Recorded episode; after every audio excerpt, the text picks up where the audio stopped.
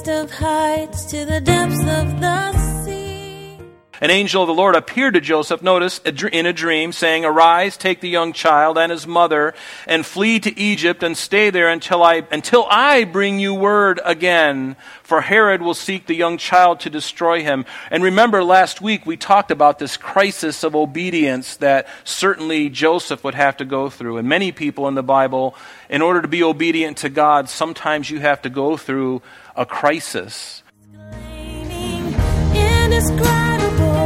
uncontainable.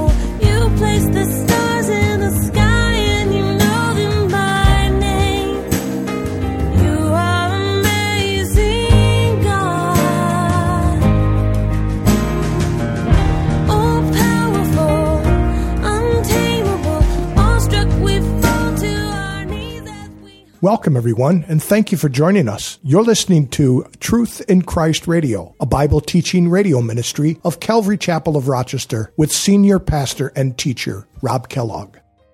Today we learned that an angel of the Lord appeared to Joseph in a dream and commanded him to arise, take the child and his mother, flee to Egypt. This command was urgent and came right when the wise men had departed. It would not have sounded completely strange to Joseph that they should find refuge in Egypt. There was a large Jewish community in Egypt. It wasn't strange that the Holy Spirit would guide Joseph to take the family there. Joseph's rapid and complete obedience is impressive. As believers in Jesus Christ, we too should have rapid response to his requests at all times. Now let's join Pastor Rob's teaching already in progress literally means it led them. So, unlike stars that we see in the heavens today, they're not movable, are they? I mean, they move, but they all move together, right? The, the solar system, I mean, the earth moves and we see everything and everything's kind of fixed. But this star, this star is, they are following this star from Babylon, from Persia, wherever they're at, and they're being led by it. And they are following that star. There's something about this, and they're like, something is happening, something is about to happen, and we want to be there and take pictures. we want to be there for this event and they had an inkling. And so when they saw the star, notice they rejoiced with exceedingly great joy. And when they had come into the house, they saw the young child with Mary his mother and fell down and worshipped him. And when they had opened their treasures, they presented gifts to him gold and incense, frankincense and myrrh. And again, notice these are just the gifts, not the number of kings or the number of um, wise men. And gold they brought, certainly because of his kingly and heavenly origin. If he's the king of the Jews, if he is the Messiah, then he is worthy of any gold that we could bring him. And they would also bring frankincense, which is an ingredient, if you remember, in the tabernacle and in the temple. And it was uh, frankincense was part of the of the incense that they would use in the temple, and it speaks of intercession.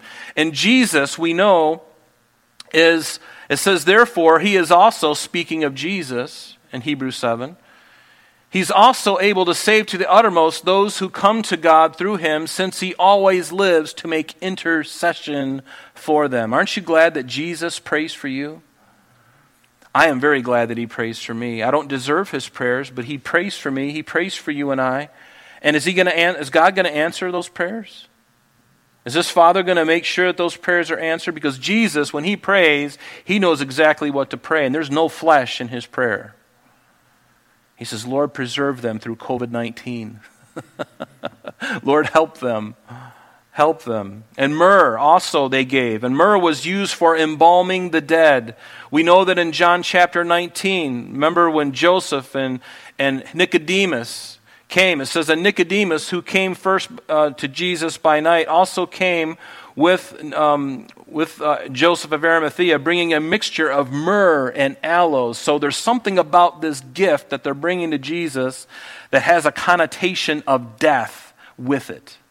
And naturally so. And in fact, even in the gifts they give to him, it's prophetic, isn't it? Because we know that He is God, the gold. We know that He's going to intercede for us. He always makes intercession for us, the, the frankincense. And we also know that He's going to die. This one was born to die, and He would die for the sin of the world, for the sins of the world and for the sin of the world.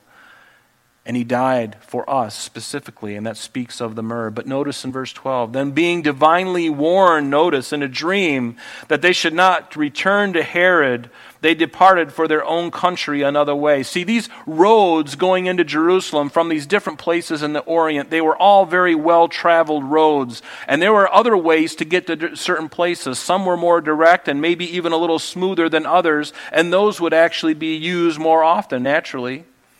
Because it's easier on the feet. It's easier on the animals that you're traveling with or the people that you're traveling with. But notice, once these guys had been divinely warned by God, and, and, and this idea of warning them in a dream, four times in this chapter it mentions that God warns through a dream. One time he speaks to the Magi themselves, and then the three other times he's speaking in a dream to Joseph, the one who was the caretaker with Mary of Jesus Christ, the Son of God. And the Lord can use dreams, and He often does. He used dreams to communicate to Joseph, the son of Jacob. He even used dreams in the lives of pagan kings. Remember, during the time of Joseph back in Genesis, God gave to Pharaoh a dream about a drought for seven years, and he couldn't figure it out. And God gave to Joseph the understanding for that dream. And he saved so many people by, by listening to God and by God speaking to him. We think of Pharaoh, an Egyptian pagan ruler. And what about Nebuchadnezzar from, from Iraq, modern day Iraq, the land of the Chaldeans? The Lord also spoke to him about events concerning the end times in pinpoint accuracy. And then Daniel comes along and interprets those things. And, folks, do you understand how big of a deal that is? Notice God didn't give to Daniel that dream. He gave to Daniel the interpretation, but he went to a pagan king. He says, Nebuchadnezzar, you think you're the king of kings, but I'm the king of kings. And in fact, I'm going to tell you what's going to happen. Your kingdom is the head of gold. But your gold is going to fade, and then there's going to come the silver, the Medes and the Persians, and then the bronze, the, the Alexander the Great, and so on and so forth, all the way to the end times of a revived Roman Empire, which is even yet future to us today. But Jesus says, I'm the King of Kings. And he gave that interpretation to a young man named Daniel to give to the king. So now notice in verse 13. Now, when they, the Magi, had departed, behold, remember, an angel of the Lord appeared to Joseph, notice, in a dream, saying, Arise, take the young child and his mother, and flee to Egypt, and stay there until I, until I bring you word again. For Herod will seek the young child to destroy him. And remember, last week we talked about this crisis of obedience that certainly Joseph would have to go through. And many people in the Bible, in order to be obedient to God, sometimes you have to go through a crisis. Are you going to obey God, or are you going to obey the traditions of men, or even anyone else other than God? Your boss can tell you to do one thing, and it goes against everything the Word of God is about. You have a crisis of obedience. And Joseph had a crisis of obedience. And notice also that the Lord told him to go to Egypt until he spoke to him again. Did God know at that time that Herod would die pretty soon? Of course he did. Couldn't he have told Joseph, Joseph, I want you to go there for a few months, but on this day and on this time, Herod's going to die, and then you can come. God could have done that, but he didn't do that. And that's what makes the crisis even more beautiful. Not for Joseph, but he has to wait. He has to be patient. He has to wait, right? I'm waiting on God until he tells me. Who knows how long they were there in Egypt? And then finally, he, God tells him in a dream to go back. But when he arose, he took the young child and his mother by night and departed for Egypt. Notice he did it immediately. He didn't waste time. He didn't try to argue with God about the details of the trip. He simply listened and was obedient immediately. If God speaks to you, do it immediately. Otherwise, he would speak to you later. God has spoken to me. I remember uh, coming on staff here at the church back in 2002 or 2001 or 2002, and he told me he, he invited me to come. And I had no idea that I would be the senior pastor one day, but he told me, This is what I want you to do. And I argued with the Lord literally for a year until he zapped me with a scripture in Deuteronomy. But I wasn't very faithful.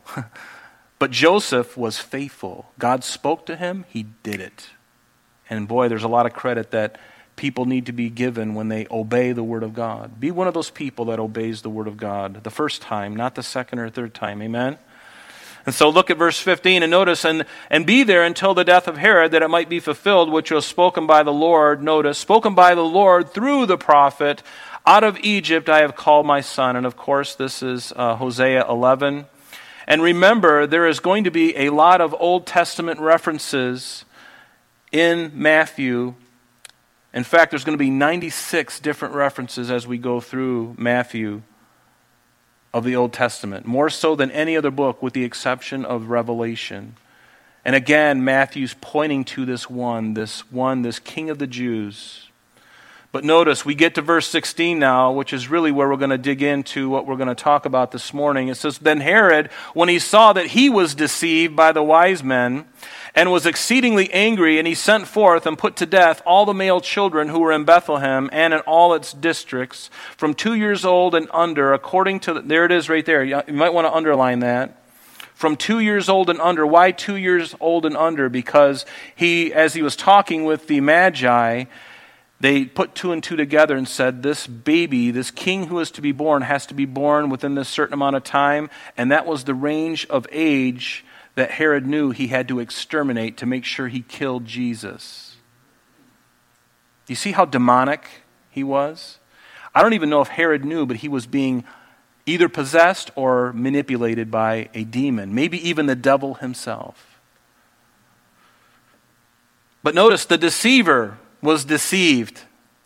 Herod was deceived by the Magi. And guess what? The Lord told them to do that. Isn't that remarkable that God would tell the man who was in power at the time? You know, there are times when disobeying an authority is right and even necessary to protect life and uphold righteousness because obeying God is more important than anything else. If your ruler tells you to do something against the Word of God, you have every right in Jesus' name to disobey that command respectfully. Then was fulfilled what was spoken by the prophet Jeremiah, saying, A voice was heard in Ramah, lamentation, weeping, and great mourning, Rachel weeping for her children, refusing to be comforted because they are no more. In other words, because they had died. Now, the context of this passage in Jeremiah that is being quoted here is. Um, the prophet uh, Isaiah speaking concerning the, the, the, destruction that was coming against Jerusalem and the, the loss of life that would occur, even the infants, during the time of the Babylonian invasion. And, um, and Rachel's tomb actually was very near Bethlehem where this, this event would occur. And so uh, that is why she is seen here weeping over these children's deaths. And which leads us to really the main part of the message today, and that is this satanic plot against Jesus, the King of the Jews, and his people. Not only Jesus, but against his people. You know, if we look in the very beginning, Satan sought to destroy man, and remember, man is the object of God's love. And God wanted to have fellowship with the man. Remember in Genesis 2, verse 6, as Adam and Eve are there in the garden, God gave one command to them. And what was that command? The Lord commanded the man, saying, Of all the trees in the garden you may freely eat, but of the tree of the knowledge of good and evil you shall not eat. Why? Because for in the day that you eat of it you shall surely die. so, in order to destroy what God loved, can you see this? All Satan had to do was to get Adam and Eve to disobey God, and they would bring the judgment of God upon themselves. Satan didn't have to do anything. All he had to do was tempt them because when God says, Don't do this, or you will surely die, the word literally means, In dying, you shall die. That's where the spiritual death comes in. Slowly they were dying. Their spirit was uh, uh, at enmity with God. They would slowly begin to die. In dying, they would ultimately die. And Satan says, That's what I need. That's what I need. And who knows what Satan really knew? Who knows how much God had given information to Satan about his plan of redemption? We don't know. We know as soon as things were spoken or as soon as things were written down, you can assume that the devil knew about it. And he was very much aware of what was coming because he knew that ultimately his doom was going to come. And we'll look at that in just a moment because notice in, in Genesis 3, verse 15. Remember, after Satan got Adam and Eve to disobey God and, and, and, and, and, and, and put this awful wrench in their relationship, notice what it says in, in 3.15. As God is judging the serpent, who was Satan, in the garden, and notice what he said to Satan, and I will put enmity between you and the woman, and between your seed and her seed her seed. A woman doesn't have a seed, she has an egg. So again, the virgin birth, we looked at this the other uh, the last week or so. But notice that this seed is ultimately ultimately found its fruition in Jesus Christ. So the battle is going to be between your seed and her seed. And he shall bruise your head and you shall bruise his heel. In other words, Christ will ultimately have an end of Satan. Ultimately God wins. And in Genesis 3:15 there we see Satan's demise given. And as a result, he knows this, and so his game plan begins to be established. And from this time going forward, Satan would seek to destroy the seed of the woman, not only and ultimately Jesus, but also his people, the Jews, and ultimately and evidently also to us, the church, as well. Do you understand? We are guilty by association. The Jews really get it. And then the next is the Christian or the church of Jesus Christ, made up of Jew and Gentile. So, God, and as we look through the scripture, we're going to do this very quickly, and it's not going to be exhaustive, okay? That would take a whole, I'd love to take one service and just follow this straight through because the plan of God and the, uh, the attack of Satan has been consistent throughout. And so we already see Satan knows his end is coming in Genesis 3.15. And so now he's going to be start, he's starting to move. He's going to start putting the pieces together, and he's getting information, a little information here, a little information there and he's putting his plan together. And it ultimately uh, continues on in the life of Abraham. Genesis 12. Remember, the Lord said to Abraham, when Abraham was still in Iraq, modern day Iraq, and the Ur of the Chaldees, the Lord said to Abraham, Get out of your country, from your family, and from your father's house. Notice, to a land I will show you. I will make of you a great nation. I will bless you and make your name great. And you, Abraham, shall be a blessing. And I will bless those who bless you and curse those who curse you. And in you, all the families of the earth shall be blessed. Okay, and so Satan's going, Hmm, there's something about this Abram. God is doing something here. I better pay attention. And you better believe that he was. Satan was opposed not only to the Messiah being born, but also against this, the, the, the Jews having the land of Israel. I don't know if you've noticed. uh, Have you noticed any issues with the Jews being back in Israel and the problem with the, with the you know, the Palestinians and the Jews clashing? I don't know. Did, were you aware of any conflicts going on between the two of them? Of course, it's been going on for hundreds of years. And it's been happening. And why is that? Because of what we're talking about right now. Satan knows his end, and so he's inciting as many people as possible. He wants to do two things. He wants to keep God's promises from coming to fruition, and he also wants to destroy the seed of the woman, who ultimately he knows is certainly the Jewish people coming down through a certain line, but ultimately it's going to culminate in Jesus Christ. And he's like, I got to do whatever I can to stop that. It's like the Grinch. He wants to stop Christmas. That's who the devil is like. He's like the Grinch. He's trying everything to, he can to stop this from coming. But notice what God says to Abraham in Genesis 15. We call it the Abrahamic covenant. After these things, the word of the Lord came to Abram in a vision. And notice what God says to him. And you better believe that Satan was tuning in on this. God said to Abram, Do not be afraid, Abram. I am your shield and your exceeding great reward. But Abram said, Lord God, what will you give me, seeing I go childless, and the heir of my house is Eliezer of Damascus? And then Abram said, Look, you have given me no offspring Indeed, one born in my house is my heir. And behold, the word of the Lord came to him, saying, This one shall not be your heir, but one who will come from your own body shall be your heir. Then he brought him outside and said, Look now toward heaven, Abraham, and count the stars if you are able to number them. And he said, So shall your descendants be. And so God is promising him a great number of people coming through him. And then he goes on in, uh, in verse 18. And on the same day, the Lord made a covenant with Abraham, saying, To your descendants, Abraham, to your descendants, I make a covenant with, with you to give you this land, from the river of Egypt to the great river, the river Euphrates, the Kenites, the Kenites, the Kadmonites, the Hittites, the, Parati- the Perizzites, the Rephaim, the Amorites, the Canaanites, the Girgashites, and the Jebusites. I give all of that land and all those people into your hand. And ultimately, he, God gave him the land. And then we go into Genesis chapter 17. And it gets even, it, the, the, it starts to narrow down here, not only just the land that God is going to give, and there's a reason that He's going to give the land to them, because it's ultimately going to come down to a person. Notice, when Abraham was 99 years old, the Lord appeared to him. Said, I'm Almighty God, and walk before me and be blameless, and I will make my covenant between me and you and multiply you exceedingly. And then Abraham fell on his face, and, and God talked with him, saying, As for me, behold, my covenant is with you, and you shall be a father of many nations.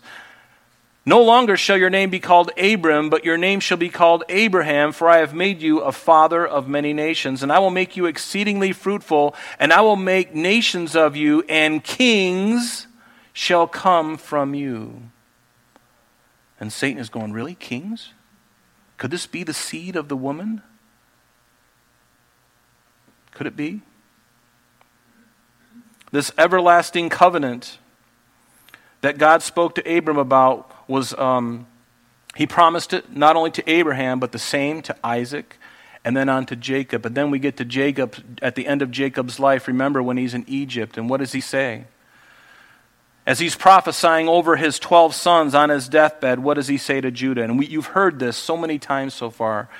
But notice in, 40, in Genesis 49, verse 10, Jacob said to, to Judah, he said, The scepter, the right to rule, shall not depart from Judah, nor a lawgiver between his feet until Shiloh comes, and to him shall be the obedience of the people. Now Satan is going, okay, now I got it. He's going to go through Abraham, Isaac, and Jacob, and ultimately it's going to go through Judah, this king who's going to reign and so now he's putting two and together. And as you go through the book of Genesis, you'll see that the attacks of Judah, especially, were ratcheting up. And why is that? Because God, the, the devil was seeing this thread. And he knows, he remembers Genesis 3:15. He remembers what God had spoken of his demise, his destruction. Eternal destruction, not just a final act, but no, eternal destruction is what Satan is going to have. Now let's fast forward a few hundred years and Saul finally being rejected by God as being Israel's first king. And you remember that David was anointed, and, he, and, and, Saul begins now to persecute and seek to kill David. And so Saul, inspired by Satan, sought to kill David many times, but there was one specific event that only needs to be mentioned for our purposes today, and that's in 1 Samuel 23. And let me read it to you because it's the same demonic spirit that was manipulating Herod, was manipulating Saul. That's the end of our lesson for today, but please join us next time as Pastor Rob continues our study in the Gospel of Matthew.